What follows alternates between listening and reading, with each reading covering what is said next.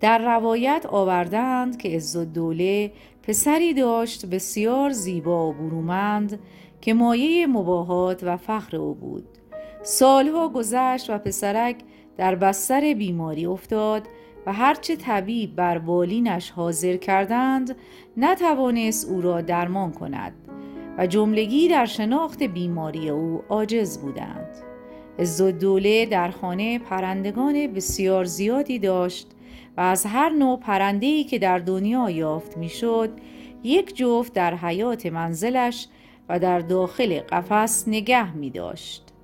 می‌گویند علاقه او به پرندگان آنقدر بود که هر کدام از تجار شهر که او را می شناخت و به سفر می رفت و یا دوستانش که به سفر می رفتند از آن شهر و دیاری که رفته بودند برای او پرندگانی را به رسم هدیه می آوردند.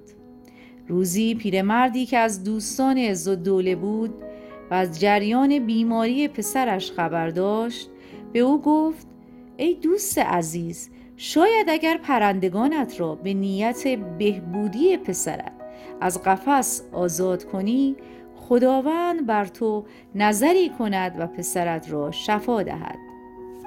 عزالدوله در قفس ها را گشود و همه پرنده ها را جز بلبلی که دوستش داشت آزاد کرد. صدای آن بلبل هوش از سر آدمی می برد.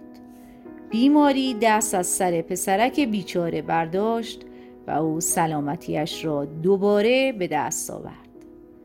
پسرک ماجرای پرنده ها را شنید به حیات رفت و دید جز بلبل خوشآواز هیچ قفسی از شاخه ها آویزان نیست.